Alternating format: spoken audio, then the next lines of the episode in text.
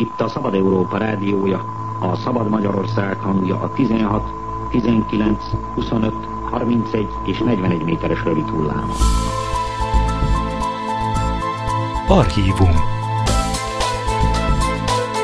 Podcast sorozatunkban a Szabad Európa Rádió archívumából válogatunk. A Müncheni szerkesztőség időtálló korábbi műsorait hallgathatják meg. Az adás felvételének hangminősége változó, ezen lehetőségeinkhez mérten igyekeztünk javítani. Itt a Szabad Európa Rádiója, a Szabad Magyarország hangja. Kellemes rádiózást a Szabad Európával!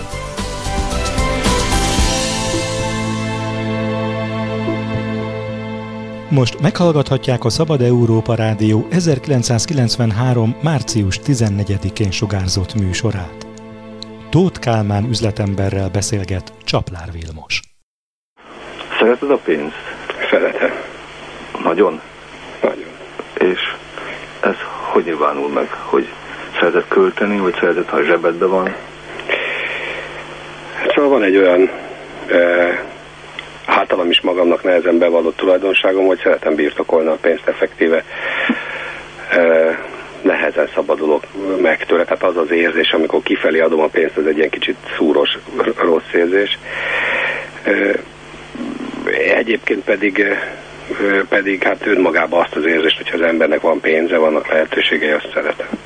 De ez azért nem, nem azonos avval, amikor valaki, tehát például mondjuk apámtól örökölten, fizikailag még úgy is sokszor nehezen válasznak a pénzt, hogy bankba tegyen. Tehát ez persze nem ural el, de, de érzem azt, hogy ez nem egy jó érzés nekem a pénzt kiadni magamtól. Akkor szerintem nálad van. Ebből az is következik, hogy egy szenvedély az, hogy minél több legyen nálad, tehát hogy a pénzkeresés, a pénzszerzés, a pénzhez jutásnak az üzleti lehetőségei is ebből fakadnak, ebből a szenvedélyből? Én ezt józan észre belátom, és nem is így csinálom, hogy nagy tételben magamnál tartsak pénzt, ez csak mondjuk, hogy mélyen a lelkemben nézek, akkor be kell vallanom magamnak, hogy jó érzést pénzt fizikailag birtokolni. Ezen kívül pedig ahhoz, hogy, hogy stabil, jó közérzetem legyen, ahhoz szeretek minél több pénzhez hozzájutni, ami persze természetesen a mai értelemben vett számlapénz vagy, vagy vállalkozási pénz. Ez lenne a, a te fő mozgató erőd? Nem. Nem. Nem. De azért te az első szerző nemzedék vagy, mert nem voltál mindig gazdag. Tehát valószínűleg akkor ezért van ilyen viszonyod a pénzhez, hogy nem szeretsz költekezni. De igen, hát valószínűleg azért, mert, mert nagyon, tehát nagyon gyenge keresetű családban nevelkedtem fel, és nagyon spórolósak voltak a szüleim. Apám, mondom, az a típus volt, aki a, a könyvből vagy a párnáj alatt tartotta a pénzt, és nagyon beosztotta. Tehát a kicsi nyugdíjából is mindig félre tudott annyit tenni, hogy neki legyen spórolt pénze. Akkor mi mozgat téged, ha nem a pénz? Nem a sok pénz. Hát ugye van különbség a pénz és a sok pénz között. Ezt a különbséget érezted? Volt egy ilyen határ az életedben, amikor csak pénzed volt, és aztán meg sok pénz. Mert valahol van egy határ, nem? Nem, nincs határ. Én azt gondolom, hogy ez, ez persze két kérdés, de mindjárt az elsőre azt mondom, hogy, hogy az, hogy sok pénz, az mindig ideiglenes. Tehát azt gondolom, hogy, hogy ezt magamban is észrevettem, és aztán később a beosztottaimnál is tapasztaltam, hogy a pénz mennyiségének a növekedésével egy idő után az igények hozzá növekednek a pénzhez, és túl növekszik a pénz mennyiségét. Tehát igen, ritka esetben jut el ez a kettő, és csak egy nagyon bölcskorban jut el egyensúlyba. Ez pontosan azt értem, hogy, hogy egy adott állandósult állapotban az emberek egy adott mennyiségű pénzzel számolnak. Most, hogyha a megélhetésükön, most ezt hirtelen megnöveled egy nagyobb mennyiségre, akkor ezt egy, egy rövid ideig hosszú, na, sok pénznek tartják. De csak képzeld el azt az állapotot, hogy most hirtelen azt mondanám neked, hogy valóságosan tudok adni neked tíz millió forintot, és hogy mire kezded elkölteni, odajuk adnál ki a végén, hogy kevés lenne. Tehát azt gondolom, hogy, hogy egy idő után mindig odajukat kell ember, hogy a pénze kevés. Én a sok pénz fogalmát úgy vetettem föl, hogy nem az a pénz, amit magadra költesz, hanem az a pénz, ami már túl van rajta, ami már elkezd működni, teremteni valamit. Az életedet is átváltoztatja, meg mások életét is. Itt kezdődik valahol az én elgondolásom szerint a sok pénz. Hát attól függ, hogyha vállalkozó vagy, akkor igen, de hogyha olyan ember vagy, aki, aki nem vállalkozik, hanem másokra bízza a pénzet, akkor nem. Tehát igen, hát nyilvánvalóan. Aki nem vállalkozik, hogyha valamilyen oknál fogva Isten tudja, hogyan ehhez a bizonyos sok pénzhez jut, a pénze akkor is elkezd tőle függetlenül vállalkozni. Igen. Ugye most vegyük azt a példát, mert az áll közelebb a tiédhez, hogy, hogy ez nem válik ketté, tehát nem csak a részvényeit szedi valami, valamilyen tőkéjének, hanem, hanem egyszer csak a pénze elkezdett tőkévé válni, és ez valahol a sok pénz kategória itt kezdődik. Lehet, hogy hogy ezt nem kell így nevezni, mert lehet tőkének nevezni, és az lehet kevesebb pénz is. De én arra gondoltam a sok pénz megfogalmazásakor, hogy amikor már túl van azon, hogy a te közvetlen életedet finanszírozd belőle. Igen, de az, azt gondolom, hogy, hogy az a, a vállalkozó számára a pénz az egy olyan eszköz, mint a, vers, a autóversenyző számára az autó, vagy a, abba a benzin. Tehát nem úgy érzékeli a pénzt és a sok pénz fogalmát a vállalkozó, mint a magánember, mert meg kell mondjam, hogy a, hogyha a vállalkozó embernek vállalkozásra sok pénze van, tehát megállapítja, akkor az nyomasztja őt. Tehát míg a magánembernek a magánéletében van sok pénze, akkor az nem nyomasztja. Ez azért van, mert a vállalkozónál általában hitelpénzek vannak, és hitelpénzek mozognak nála. Ami pedig nem hitelpénz, ami a jövedelme, az pedig, az pedig nem pénzben, hanem vagyonban tartja. Tehát ez, ez nem úgy van, hogy a vállalkozónál minden határon túl növekszik a pénz, mert az állandóan befektetés az vagyonba kerül. Én is így értem, de hát mégiscsak ez a működő valami, ez pénz. Tehát bizonyos pénzösszegek fölött rendelkezik, ami már messze meghaladja az ő egyéni szükségleteit, és ezt elkezdi mozgatni, és ebből teremt, épít valamit. Ez az a bizonyos nagy, sok pénz. Igen. És itt ez egy határ, amikor már nem a pénzhez nem csak az a között, hogy magadra költöd, hanem az a között, hogy azzal a pénzzel csinálsz valamit. Gondod van vele. Igen. És ehhez a sok pénzhez mi a viszonyod? Ez jobban mozgat, mert azt mondtad az előbb, hogy nem az a pénz mozgat, ami a zsebedben van. Ez a pénz mozgat, ez a sok, ez a plusz pénz, amivel teremteni lehet. Engem nagyon, nagyon a, a sikerélmény megszerzés és a kudarcélmény elkerülése mozgat, és mivel vállalkozó vagyok, ehhez a sikerélmények megszerzéséhez, a gondolataim megvalósításához pénz kell, és ezért kötődöm ehhez, a, ehhez az eszközhöz.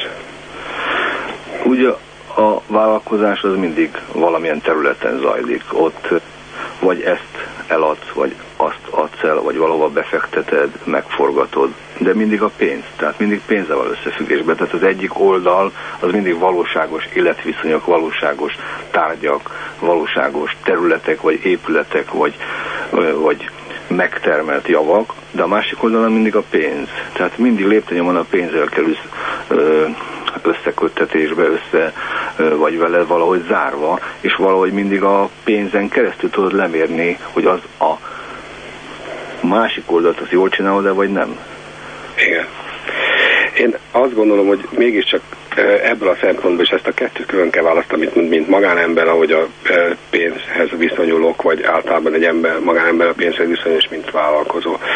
Hogy arról van szó, hogy ha próbálunk mondjuk egy ideális körülményt elképzelni, akkor a vállalkozás az mindig egy gondolattal kezdődik. Hogy valakinek van valamilyen megvalósítandó gondolata. Ehhez soha nem áll rendelkezésére pénz, hanem valahonnan meg kell hiteleztetnie. Ez lehet valamilyen banki pénz, valamilyen hitelezőnek a pénze, vagy lehet a saját már megtermelt jövedelméből meghiteleznie a saját vállalkozását. Ebből a szempontból itt szeretnék éles határvonalat húzni. A vállalkozásban mindig hitelpénz mozog. Annak az a feladata, hogy annak segítségével eléri a vállalkozás eredményét. Az a pénz, ami ezáltal megtermelődik, tehát jövedelmeddé válik, az a saját magad, saját pénze, azt már a lehető legritkábban teszed vállalkozásba. Azt az embereknek a zöme mindig külön választja a vállalkozásaitól, és mint kincset felhalmozza. de amikor a vállalkozás egy sikerét leméred, akkor is pénzösszegekről igen, van szó. Igen. Tehát mindenképpen, de ez már egy másfajta pénz. Ezt neveztem én laikusként sok pénznek. Igen. Most ehhez milyen viszonya lehet valakinek, hogy ez mozgathatja az embert? A, most a, a magánemberhez kötődő pénzről kérdezed? Nem, azt mondom, hogy az a pénz, amit magadra költhetsz, az ugye mindig annak a függvénye, ha már vállalkozó vagy, hogy sikeres vállalkozó vagy-e, vagy sem. Igen. Tehát már te túl vagy ezen a magánember, vagy magánvagyon, vagy zsebben lévő pénzen, de valahol mindig tudod, hogy az, amit csinálsz a vállalkozás részben, az majd itt is valamilyen pozitív elváltozást fog hozni, majd több lesz a saját pénzed is. De ezzel már csak úgy érintőlegesen törődsz, amennyiben jól megy a dolgod. Így van, igen. De azzal a másikkal, ami nem a zsebedben van, hanem amiből a vállalkozás maga mozog, az, a, az is, akármit csinálsz, mindig pénzösszegekben csapódik le. Tehát ott is a pénzzel van ö, mindig a fejednek, az érzékeidnek dolga, nem? Igen, tulajdonképpen egy ilyen vállalkozáson belül szinte mindent pénzzel mérsz. Szóval minden eredményét gyakorlatilag pénzzel méred. Tulajdonképpen ez az a pénz, ami olyan misztikus fogalom számomra, és ami a világban igen nagy hatóerő, gondolom én. Ebben a mi világunkban is már az, lassan az kezd lenni, és egyre inkább az lesz. Most nagyon az. Tehát most ugye főleg azért, mert éppen Magyarországon a vállalkozások számára pénz szűke van, ma sokkal inkább egy nagyon nehezen megszerezhető jogosítványt jelent a pénz a vállalkozáshoz, mint mondjuk már kialakult piaci viszonyok között. Én arra gondoltam csak, hogy egy tíz-tizenöt évvel, vagy húsz évvel ezelőtt nem a pénz, hanem a, inkább a politika és az ideológia irányította az életet. Most pedig a Magyarország illet is elment a pénz, mint irányító elem felé. Tehát teljesen megváltozott. Ezt te magad átélted, hiszen te egy ilyen szocialista üzletemberből kinőtt, vagy az új korszakba belenőtt ember vagy. Ez tényleg neked is két korszak volt, amikor még a kommunizmusban üzleteltél, és amikor most ebben a pénzvilágában, az igazi felszabadult pénzvilágában üzletelsz? Hát alapvetően igen. Tehát én mondjuk elkezdtem üzletelni hetvenhat-hetvenhétben, még eh, tulajdonképpen avval kezdődött az üzletelésem, hogy először maszekba, eh, maszek eh, kisiparosként kezdtem dolgozni, aztán elmentem té es melléküzemákba dolgozni, és eh, szóval a mai ember számára hihetetlen korai kapitalista módszerek voltak. Ahhoz képest, ahhoz az, ahhoz az időszakhoz képest, amikor még mindegy ilyen szocializmusban megtűrt üzletelő ember voltál. Mi, mi, mi volt az, ami ezzel a politikai rendszerrel való bukás egyidejűleg a te üzleti szférádban is megváltozott? Hát alapvetően az, hogy akkoriban egy, kellett egy nagy, hogy így mondjam, vagánság ahhoz, hogy valaki felmerje vállalni azt, hogy a törvény adta lehetőségek mesdjéjén, azok határvonalán próbálja megvalósítani a, a vállalkozásait. Ehhez e, tulajdonképpen egy ilyen cinkos összekacsintást kapott azoktól a haladó gondolkodású emberektől, akik végül is a hatalomban voltak. És hát ez, ez, ez most az lett. És most mi van? Hát, ugye volt egy olyan változás Magyarországon, amikor ez a fajta cinkos összetartás ezek között az emberek között megszűnt, és a legzordabb farkasvilág kezdődött el a javak megszerzésére. És ebben ugye volt egy olyan rövid időszak, amíg hát egy csomó olyan ember részt vett, aki már eleve nem tisztességes szándékkal indult nálunknál sokkal tapasztaltabban a versenyben, mint amilyenek mi voltunk annak idején. Azt lehet mondani, hogy, hogy ez a, a pénz, mint totális rendező elv, vagy mozgató elv korszak, ez erkölcsileg emberek sokkal rosszabb, mint az előző volt? Hát, hogyha az általános emberi erkölcsökkel hasonlítjuk össze, akkor igen, mert, mert ma úgy gondolom, hogy ahhoz, hogy valaki meggazdagodjon, ahhoz át kell lépnie komoly akadályokat és korlátokat, és ezt nem tudja mindig tisztességes eszközökkel megtenni. Általános értelemben mondom, tehát nem, tehát általános erkölcsi értelemben mondom. Félre kell lökni embereket e, a, a vájú mellől keményen, az az elv uralkodik, hogy aki erősebb, az él meg. És mind kell túltennie magát. Mindenki tudja, hogy a meggazdagodás időszaka az nem egyenlő a gazdagság. A meggazdagodás időszakának az erkölcsisége nem ugyanaz, mint a gazdagságnak az erkölcsisége. Ez alatt azt értem, hogy akkor, amikor Amerikában indult el ez a vállalkozási időszak, akkor az emberek egymást lelövöldözték, aztán később gangster bandák estek egymásnak a piac megszerzéséhez. Én nem gondolom, hogy ez lesz, hanem azt gondolom, hogy valamilyen... Hogy már ez van? Igen, csak nem fegyverekkel. Hanem? De, hanem, hanem, hogy mondjam, szóval, hanem megfelelő erkölcstelen hozzáállással. Hát azért fenyegetésekről hallani, meg még lövöldözésekről is. Meg... Igen, de nem általános, tehát úgy értem, hogy persze... Nem olyan általános, van, mint Amerikában. Hát nem olyan szab, vagy legalábbis, hogy mi nem tudjuk ezt, hogy ott hogy volt, mi csak ezeket a filmeket látjuk. Ott gondolom, hogy ott is azért nem minden nap lövöldözték egymást a gengszerek az utcákon, és gondolom nem így, mint hogy a filmekben látjuk, de... Nagyon komoly zsarolások és fenyegetések jelenleg Magyarországon is az ilyen üzletekben előfordulnak. És te, aki ebben benne, hogy úgy gondolod, hogy ez szükségszerű, hogy ezen át kell esnie ennek a korszaknak, ez lesz a rendeltetése? Azt gondolom, hogy, hogy látszik, hogy szükségszerű, mert hiszen így folyik. Tehát ezt senki nem rendelt el, hogy így folyjon. Itt most van egy óriási nagy vagyon, amit vagy szétosztani lehet, vagy valamilyen versenyben megszerezni.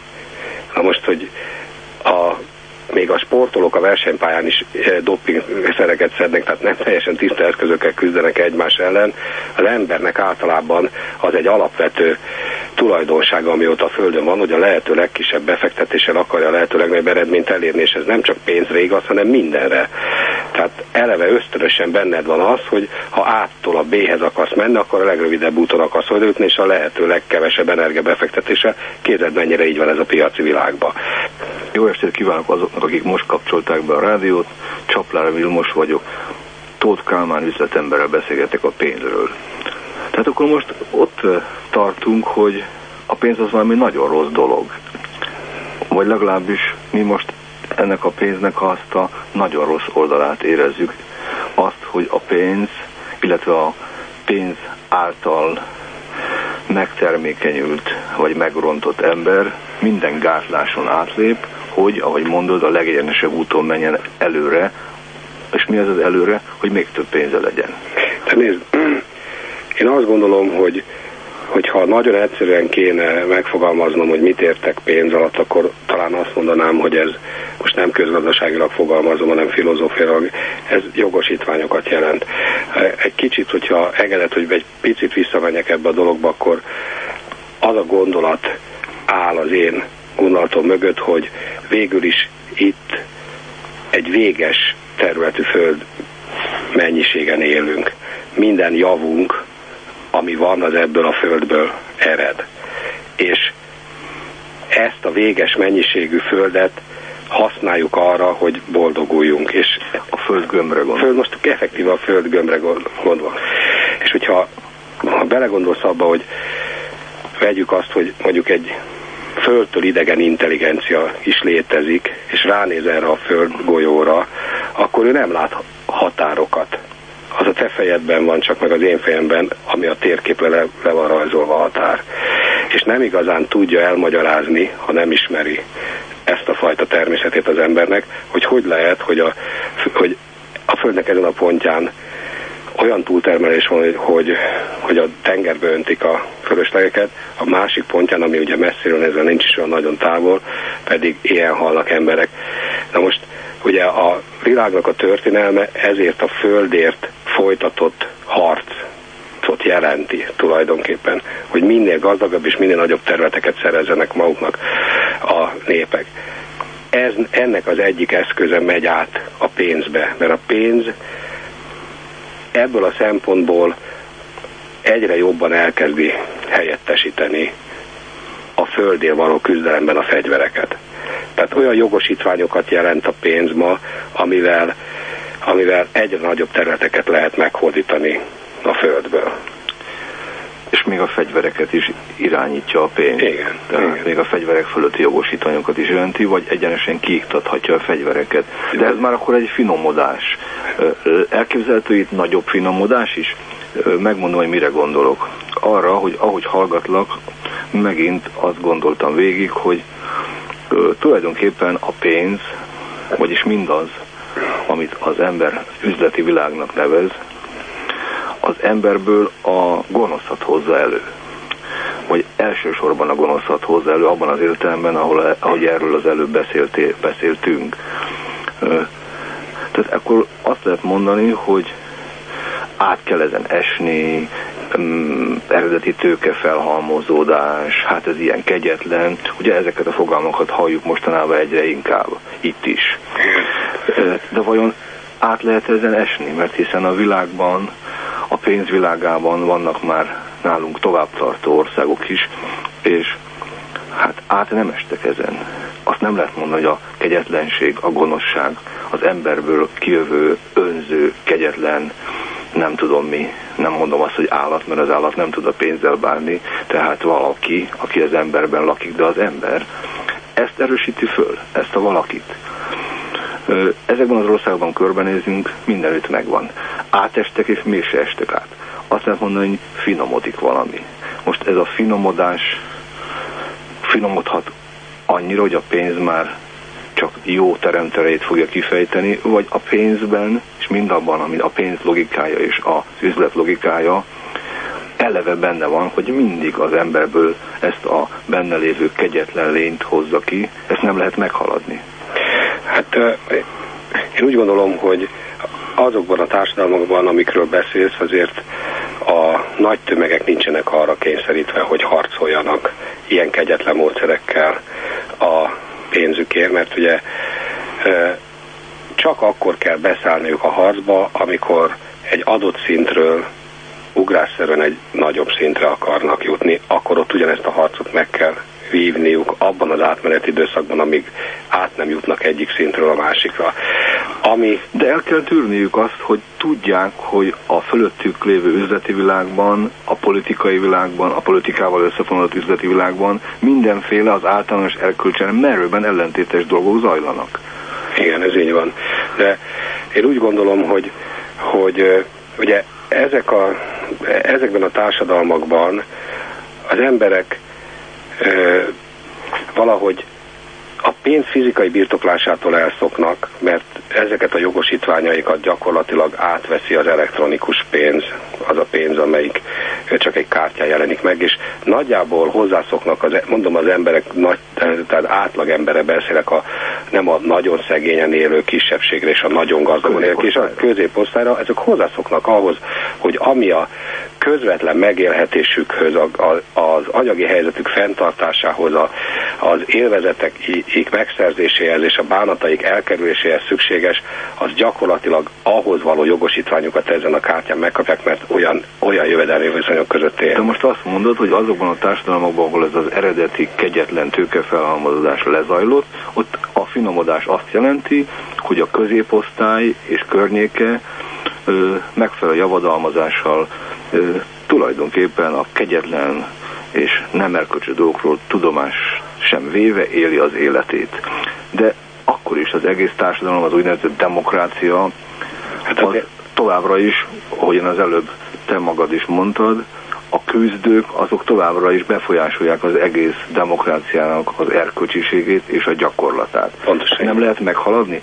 Nem lehet az, hogy a pénzt fel kell, hogy váltsa valami, és akkor a valami más logika, valami más jogosítvány, vagy más logikai jogosítvány, és akkor attól jobb lesz a demokrácia, nem lesz kegyetlen az élet, nem lesz az az állandó erkölcsi kettősség, hogy, hogy vannak úgynevezett hivatalos erkölcsök, amelyek szerint mindenki látszólag él, vagy a szándékaiban él, a valóságban azonban, akkor is, hogyha én nekem annyi a közöm a pénzhez csak, hogy egy kártyával kiveszem havonta a bankból, akkor is tudomásul kell vennem, hogy nem ilyen a világ, amilyen az én kis mikrovilágom, mert az újságban olvasom, és esetleg az utcán lelőnek, véletlenül nem engem akarnak. Tehát mindenképpen ott tartunk, hogy ez, ez ott is valóság. Meg lehet ezt haladni?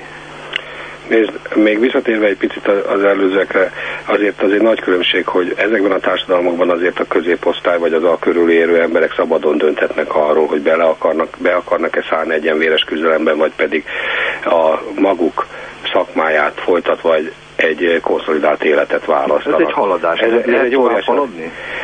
Én azt gondolom, hogy a jelenlegi emberi felfogással és a jelenlegi emberi erkölcsiséggel nem hiszem, hogy a pénzt vagy azt valamilyen módon helyettesítő lehetőségrendszerre vagy jogosítványrendszerrel rendszer nélkül lehetne élni. Tehát azt gondolom, hogy ez a fajta ember, aki most él a, a, a Földön, a Noé nemzetsége, ez ennek, ennek velejárója a pénz, velejárója az az, az az eszköz, ami hozzájuttatja őt a Föld véges javainak minél nagyobb mértékben való birtoklásához.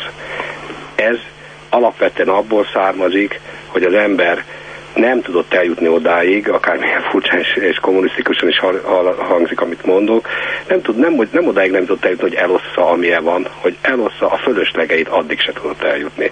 Tehát tulajdonképpen a felépült demokráciák önmagukban a demokrácián belül élő embereknek talán azokat az előnyöket juttatja, amiről az előbb beszéltünk, de akik kívül esnek ezeken a társadalmakon, azok nem tudnak hozzájutni még ezeknek a demokráciáknak a fölöslegeihez sem. Vagy csak akciószerűen tudnak hozzájutni, ugye ez most, most nagyon erősen elképzelhető, hogy, hogy ez egy, egy újabb népvándorlás formájában fog keletről nyugat felé történni, de mit, mit tud ez ellen Ö, nyugat csinálni, csak azt, hogy kiviszi keletre a pénzt.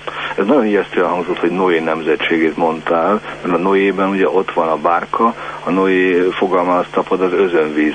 Ez azt jelenteni, hogy valami özönvízszerű csapásnak kell az emberiség mm, ö, történetében bekövetkezni ahhoz, hogy valami új erkölcsiség keletkezzen, mert ugye úgy fogalmazta, hogy ezek az emberek nem lesznek képesek másra.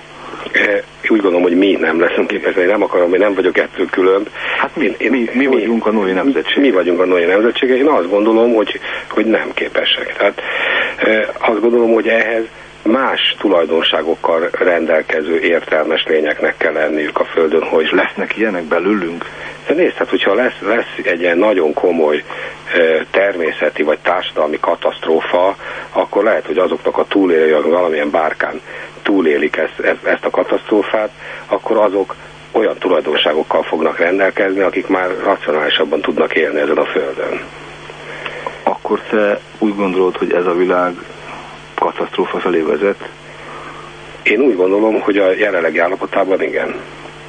És ezt a katasztrófát a Noé nemzetsége, te szerinted, amelynek ilyen pénze van, és ilyen viszonya van önmagához, és a pénzhez nem tudná elkerülni valamilyen ö, utopisztikus elképzelésen, de azért számunkra nem akad?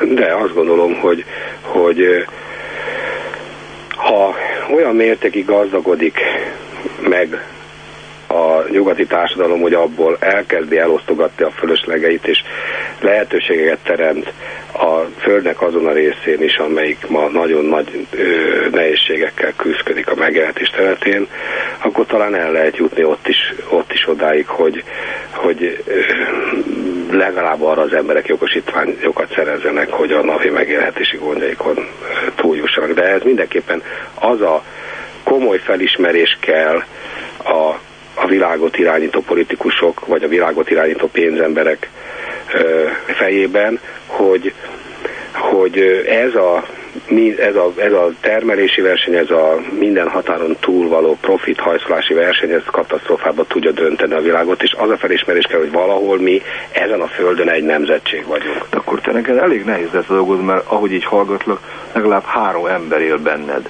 Az egyik a szocializmusból jött erkölcsi naív, ugye, aki érezte, hogy a váltáskor sokkal kegyetlenebbnek kell lenni, akkor van ez a kegyetlen, eredeti tőkefelhalmozásban résztvevő mai üzletember, és van ez az emberiség, nemzetség, Noé bárkájára rálátó, harmadik gondolkodó. Hogy tudsz te így élni? De azt gondolom, hogy majd utána jól leszek. Tehát azt gondolom, hogy, hogy hát most egy kicsit rossznak kell lennem, de majd utána jól fog viselkedni. Megfésülködök rendesen, megmosakszom, és már majd az utánam következő nemzedékek sorozata, azok már olyan anyagi viszonyok között fognak élni, hogy nem lesznek erre a kárhoztatva. A Szabad Európa Rádió ezerkilencszázkilencvenhárom. március tizennegyedikén sugárzott műsorát hallották. Tóth Kálmán üzletemberrel beszélgetett Csaplár Vilmos.